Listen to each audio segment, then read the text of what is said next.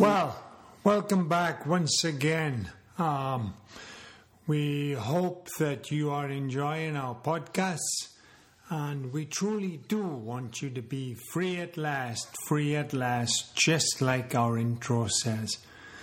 And um, today, what I would like to talk to you guys about um, is uh, something that we touched on in our last podcast, which is our little um, progression of sow a thought, reap an act, sow an act, reap a habit, sow a habit, reap a character, sow a character, reap a destiny. And in that uh, little short progression, the word habit appears. And many of you have uh, created habits that maybe aren't the best for you. And um, psychologists tell us that it takes about 28 days to create a habit. You do something repetitively for 28 days, there's a good chance that it will become habitual. Now, there are many different forms of this habitual um, behaviors. Maybe you come home from work and you have all the good intentions of going to the gym and doing some productive stuff, but you sit in your comfortable chair, and that for you is an anchor to relax. And with that comes the, the remote, and with the remote comes some garbage on TV, and with some garbage on tea, maybe kind comes some junk food or some alcohol, and then before you know it, you don't feel like going to the gym because now you have become slothful and tired and um, you haven't created the habit of going directly to the gym. Not sitting in your comfy chair is, an, like I said, is an anchor. So we don't create emotional anchors which distract us from doing what we really want to do. So today we are going to talk a little bit about creating a new habit and that habit is called meditation. Now, meditation in the Christian world right now is is kind of thought of as Eastern or you know not a Christian, but meditation has been around for a long, long time in Scripture, and um, the more you meditate on God's Word, the more the peace of mind that you seek to be rid of will be made relevant to you. Now, you may say, yeah, a lot of these things, these meditations, is mentioned in the Old Testament. But truly, the way that you perceive the Old Testament is an individual thing. But if you perceive the Old Testament as being restrictive, then that's the way it's going to appear to you. But if you view it as freeing yourself, then that is a very good way to look at it. And by the way, if you remember in one of our last uh, podcasts, we talked about Jesus being tempted by the devil in the desert. And we talked about how Jesus answered the devil by scripture, the Old Testament, which was the only written um, scripture that they had back in those days. And Jesus, obviously being God, knew the scriptures. He didn't need to read them in some book. So it's very important to get a open your heart to some of the wisdom of the Old Testament about meditation. And I'd like to read you a couple of passages from Scripture that I find to be very, very useful in my walk. So, Joshua 1 7 through 9 says, Be strong and very courageous. Be careful to obey all the law of my servant Moses gave you. Do not turn from to, to the right or to the left, that you may be successful wherever you go. Keep this book of the law always on your lips. Meditate on it day and night, so that you will be careful to do everything written in it, and then you will be prosperous and successful. Have I not commanded you to be strong and courageous? Do not be afraid, do not be discouraged, for the Lord your God will be with you wherever you go. That's once again that we call God, or Jesus specifically, the lover of our souls. Because he has promised to be there with us all the time. He says, Do not be afraid, do not be discouraged, for the Lord your God will be with you wherever you go. I mean, that's an awesome promise, and it's something that you can use to give you some relief when you're going through some trials and tribulations, right? Paul says in Scripture, For we rejoice in our suffering, because we know that suffering produces perseverance, and perseverance, character, and character, hope. And there's that word again Right? We are sowing seeds of hope. So, I myself have gone through a few trials in the last three years. I've had two strokes in the last two years. I was hospitalized for 55 days.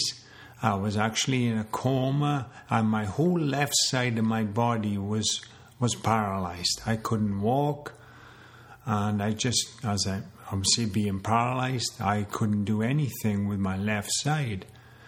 Now, slowly but surely, I had faith, even though I really couldn't communicate it too well because I couldn't speak that well, because my mouth and my whole left side of my face was paralyzed as well. But I had faith that God would be there with me and there would be a purpose for this. Now, I've since recovered from that stroke, and um, then after that, I moved to Austin, Texas, where last November I had another stroke and it affected my speech. So, you know, I had to go through a whole bunch of speech therapy. Okay? But I never lost faith in the belief that all of this was meant to be something. It was meant to help people. And that's why I'm doing these podcasts. If you're out there and you're going through some troubles right now, I can tell you that God is faithful no matter what. And yes, you may be going through some suffering right now. But that hope, that light is still there because the Word of God is truth. And the sooner we come to that understanding, the more our lives will be of a different quality. In Psalm 145 5, this is what it, David says in the Psalms. Great is the Lord and most worthy of praise. His greatness no one can fathom. One generation commends your works to another. They tell of your mighty acts. They speak of the glorious splendor of your majesty. And I will meditate on your wonderful works. I will meditate on your wonderful works. And I will proclaim, proclaim, proclaim excuse me, your great deeds when you when they celebrate your abundant goodness and joyfully sing your righteousness the lord is gracious and compassionate slow to anger and rich in love. God loves you. God wants you. But you are in a relationship and hopefully that relationship is growing in understanding now, if you took all the time during the day that you are worrying about something, you're anxious about something, to go and just meditate. Meditate on some verses, maybe some that stand out to you, that uh, you use that has personal meaning but whatever it is, meditate on it. Let it soak into your innermost being so that your belief system is creating a totally new belief. God loves me. God cares for me. God wants me. God will be with me through this. Oh, what joy! What joy! And it says right here in Psalm 1, and I love this psalm Blessed is the one who does not walk in the step of the wicked, or stand in the way of sinners, take or sit in the company of mockers, but whose delight is in the law of the Lord, and who meditates on his law day and night. That person is like a tree planted by streams of water, which yields its fruit in season, and whose leaf does not wither, no matter what they do prospers. Now, if you remember, once again from previous podcasts, we talked about the plant and the sowing of the seed and the way that the seed that fell on the shallow soil, when the sun came up, died Okay, and how the healthy plant went down to the taproot and got to the nutrients. And the same is true of meditating on God's Word.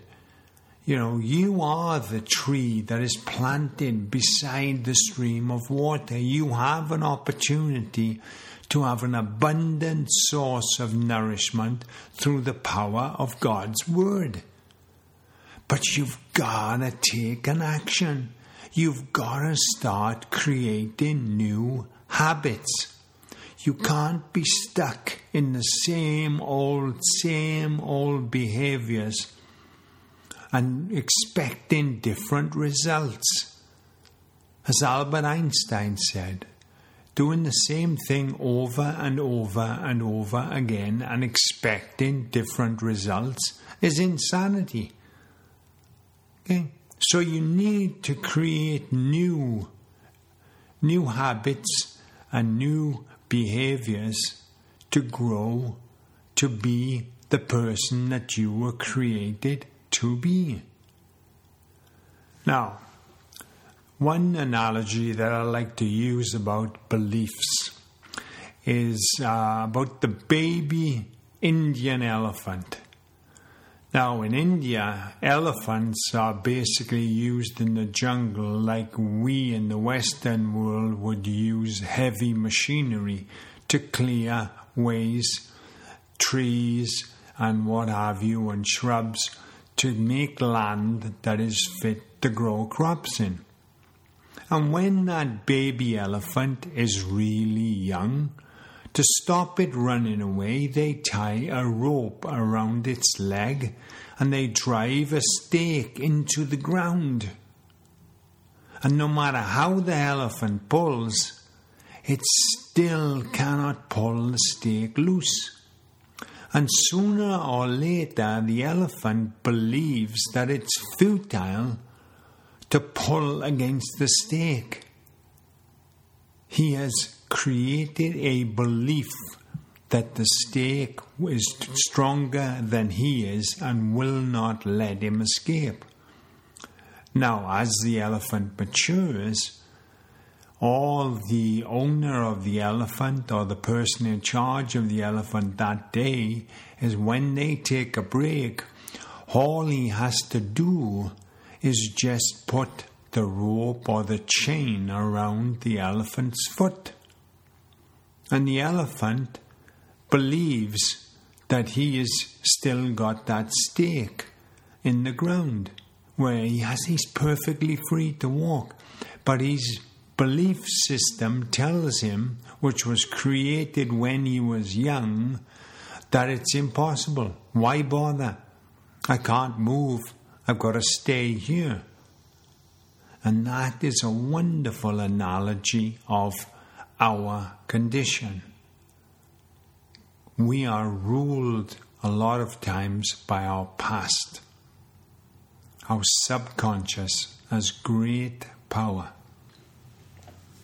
And I just want you to digest that because, you know, um, you can meditate anywhere. Anywhere. But, you know, we see God. If we look for God in everything, we will see Him in everything. The, the trees, the rocks, maybe the river or the ocean if you're driving by the ocean. You just look at the majesty of God's creation. As it says in Scripture, that's what they call a general revelation. It's just there for everybody to see. And if you accept the fact that God is the creator and He created you specially to have a relationship with Him, truly that's freeing because God is never going to leave you nor forsake you. You have His promise. But you've got to do some work. That's the main problem is people want to do it their way. They're not prepared to take and accept that they need to create new habits. It's our ego. And, um, you know, ego stands for to edge God out because we are our own power. We don't need no God. But we do. We truly do. We need to surrender and accept the fact that we are all God's children and to grow in that relationship is the most important thing that you can do because it will see you through all sorts of problems, whether it be business, whether it be relationships, anything. There is wisdom to be had. And meditating on those words and making them part of your everyday life will give you such freedom that you won't even recognize yourself. So, I know that um, you're probably thinking, oh gosh, the Old Testament, it's not relevant because, you know, who it's boring and all this different things. But the Old Testament basically reveals or sets up the stage for why Jesus had to come and be crucified. And Jesus himself said, I have not come to abolish the law of the prophets, I have come to fulfill them. Jesus came to fulfill the law. And through him we have grace because of his sacrifice for you. That is a seed of hope that I hope is sitting on fertile soil, that you've been tilling the soil between these podcasts. You've been plowing and tilling and fertilizing so you can make this soil bear a harvest of 30, 60, or 100 times what you invest. And the same thing goes for meditating on God's Word. The time that you spend investing in God and reading His Word and getting to know Him, the bigger return you will have on your life. And I ask you today, what is it that you want? Do you want peace? Do you want hope? Do you want love? Do you want understanding? Are you tired of fighting? Then surrender. Surrender to God, and He will reveal Himself to you. I don't know how He will reveal Himself to you. There are many different ways. But I know from my own personal experience that once He does, you will become a new creation, which is scary for a lot of people because they have to take off the mask of who they have been fooling people for years and years and years. And maybe you think that your friends won't like you because now you are following the Word of God. You're not worldly anymore like they are. But the truth is, it doesn't really matter. If you spent more time worrying about what you thought God thought of you rather than what other people think of you, you would get such freedom. It is immeasurable. So, that's our seed of hope for today. Meditating on God's Word. And um, as I've said before in previous podcasts, if you need to contact me directly, it's david at soalifecoach.com. And if you want to go to our website, mind, I'm sorry, um, www.soalifecoach.com.